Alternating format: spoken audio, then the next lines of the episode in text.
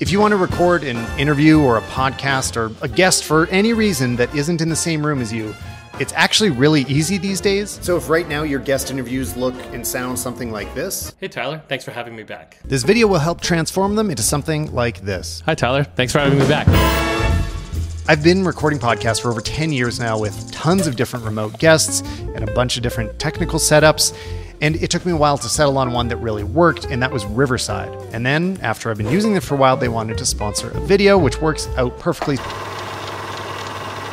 A few days, or at least hours before we start recording, I make sure to send my guest a few technical notes about what we're going to be doing here. So it's important things to know, like that I focus more on the audio quality rather than the video, so they can just use a webcam. Make sure to use an external mic that is close to their mouth, and also that they have Chrome installed on their computer because if they're on a Mac, Safari doesn't support all of the audio video recording that we're going to need to do. Of course, your notes might be different depending on your show. So now we're going to go into Riverside. and We're going to do this with a really basic way. I've already got a studio created, but I'll create a new one to show you guys how it works. We're going to give it a name, and this can be something general and reusable. You can keep using the same studio for multiple episodes and choose whether it's audio and video or audio only. We're doing video as well. So now we're going to enter the studio. This is where you set up your basic audio and video settings. You're going to enter your name and choose whether you are or are not wearing headphones. I always use AirPods. You can use any kind of headphones you like. The important thing is that the audio is not playing out of the speakers from your computer because then Riverside will need to process that and remove the extra echo of your speakers. So they'll do their best to fix the quality, but it'll never sound as good as if you're wearing headphones. Over here on the right, just make sure you've selected your good microphone, your best web camera. I'm just using FaceTime, and that your audio is coming out of your headphones. And then I'm going to click join studio. And now I'm just in like a green room. Nothing happens here. Nobody can see what I'm doing. I'm just hanging out by myself at the moment.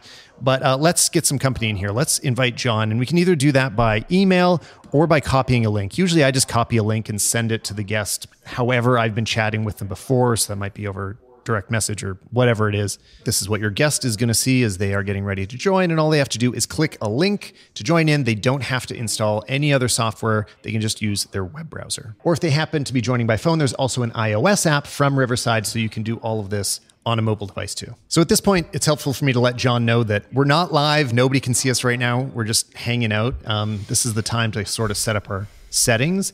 Um, you can see in the studio here over on the right, there is a recording overview. I'm going to click this edit button and give this recording a name for the future. This is, uh, I don't know, how to podcast. We can also see our basic audio and video settings, which are 1080 HD. And if we click on the settings panel, you can see that's the one thing that you might want to change. By default, it will make it smaller. I like to have it a little higher resolution. It's good to just kind of dig around in here, see what else there is. You can also live stream. So often when I'm doing this, I will live stream the show to YouTube so that subscribers have a little bit of bonus content. But primarily, I'm pre recording. People just can watch live and interact if they want to.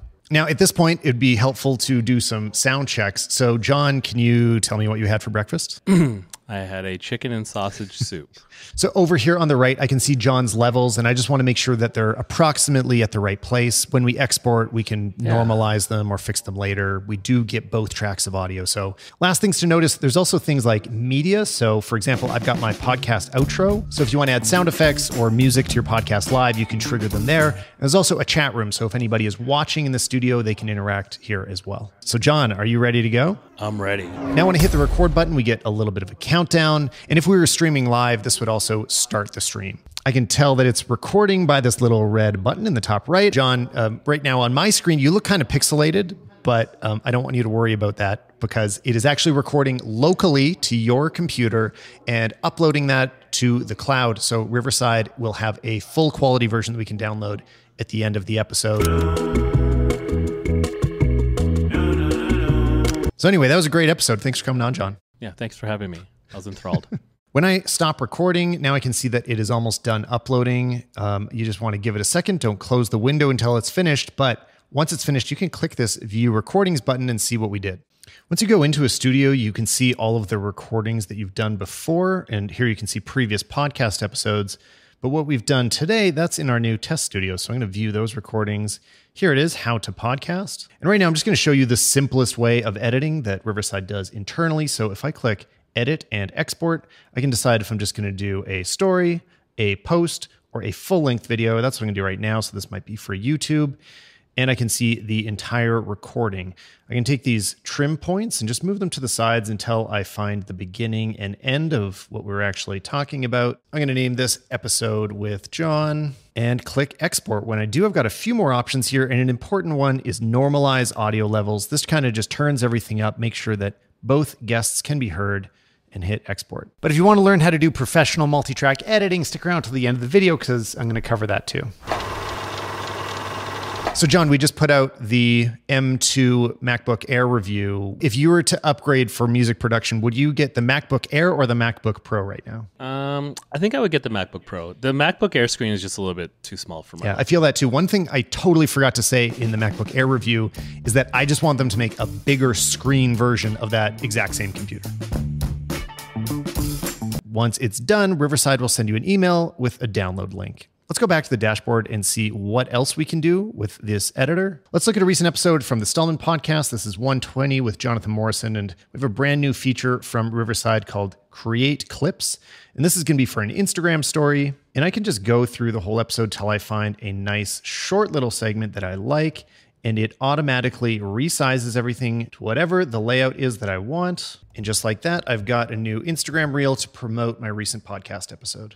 Out of the many ways I've recorded interviews and podcasts, Riverside has been the easiest and most reliable. So check them out. The link is in the description. You can sign up for free, no credit card required. So that's all it takes to record a podcast. Now you can just post your audio and video to the internet and people can watch it. But let's try to make things a little more professional because if you're just talking into your laptop microphone, it's not going to sound great. And we can also do things to make it look better as well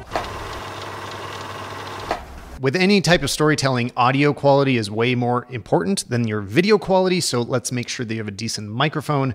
A good starting point is the Audio Technica ATR 2100. This has been around for a while. It's about $100 at the moment. It has an XLR jack for more professional setups or USB if you just want to plug it straight into your computer and get some great sounding audio. The reason I like this is that it's a dynamic microphone all the mics I'd recommend are dynamic, where cardioid mics, which are very common for podcasting, pick up the room noise a lot more. Like I'm in a really echoey room right now. So if you see a cardioid mic, it does sound great, but only if you have like a padded room with lots of sound control. If you're in an uncontrolled space, a dynamic mic will always sound better. If you want something newer that's also extremely easy to use, I recommend the Deity VO7U.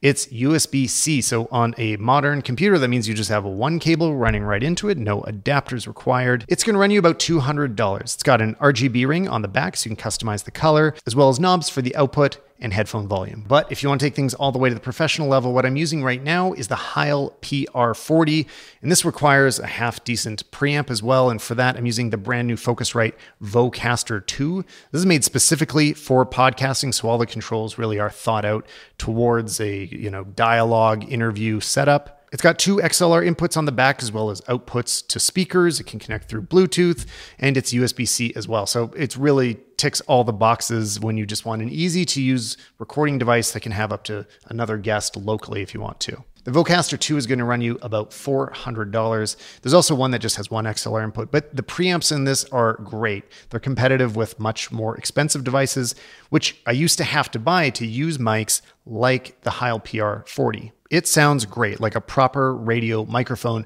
but it requires a very high quality preamp, otherwise, you get a lot of hiss. Now, before you decide how much you want to spend on a mic, let's listen to audio samples from all three. This is a sample of the internal mic on the 2022 MacBook Air. This is a sample of the Audio Technica ATR 2100. This is a sample of the Deity VO7U. This is a sample of the Heil PR40. Don't forget to smash that subscribe button. To smash that subscribe button. Smash that subscribe button. Smash that subscribe button. There's one other mic to recommend that I don't have here, and that's the SM7B. I've used it in a few different podcast episodes, and it's probably what I'd actually recommend over the Heil for most people because it has a built in shock mount and a built in pop screen, so you don't need to add those externally. Fantastic microphone. I just, I already have one, so I didn't buy another. Probably the most important part of image quality is actually your light, even more than the camera. So this one's from a Logitech. It's called the Litra Glow. You probably saw it in my desk setup tour recently. And it's got some buttons on the back, so you can easily change the color temperature or the exposure. Pretty affordable way to start with some good lighting at your desk setup. Now, if you want to step things up a little bit, this is the Amaran F22C I love this thing. It's relatively compact for, for like a bigger light. And the bigger your light is, the softer it is too. So this larger size will look more like a window light instead of a flashlight like the smaller one. It also gets crazy bright. If you want to crank it up, you can compete with whatever other light might be in the room. Or if you crank the saturation, you can have a kind of party. Like uh, there's a lot of options in here. That's why I like this light. It's super versatile and has a great output. So that's the F22C. You can also get the F22X, which is a little bit more affordable. Links will be in the description for all of the gear in here, but definitely make sure you have some good light on your face. Once you've got good lighting, you're most of the way there to good image quality. Lately, I've just been using the webcam for my podcast episodes because it's faster and it's easier for the guests to do because they don't need to set anything up. But if you want to go a step further, you can plug in any professional mirrorless camera or SLR, or I'm recording with the C70 right now. And to hook it up to your computer, it's gotten really easy these days. I use the Camlink 4K, which you just plug the HDMI into the USB and you're good to go. Once you've got your lights and your mics and you sound professional, you want to hold on to that quality all the way until you hit publish. So now I'm going to show you a slightly more advanced editing method because Riverside was actually holding on to the multi-track recordings of our project. I'm going to show you how I did this on my most recent podcast episode.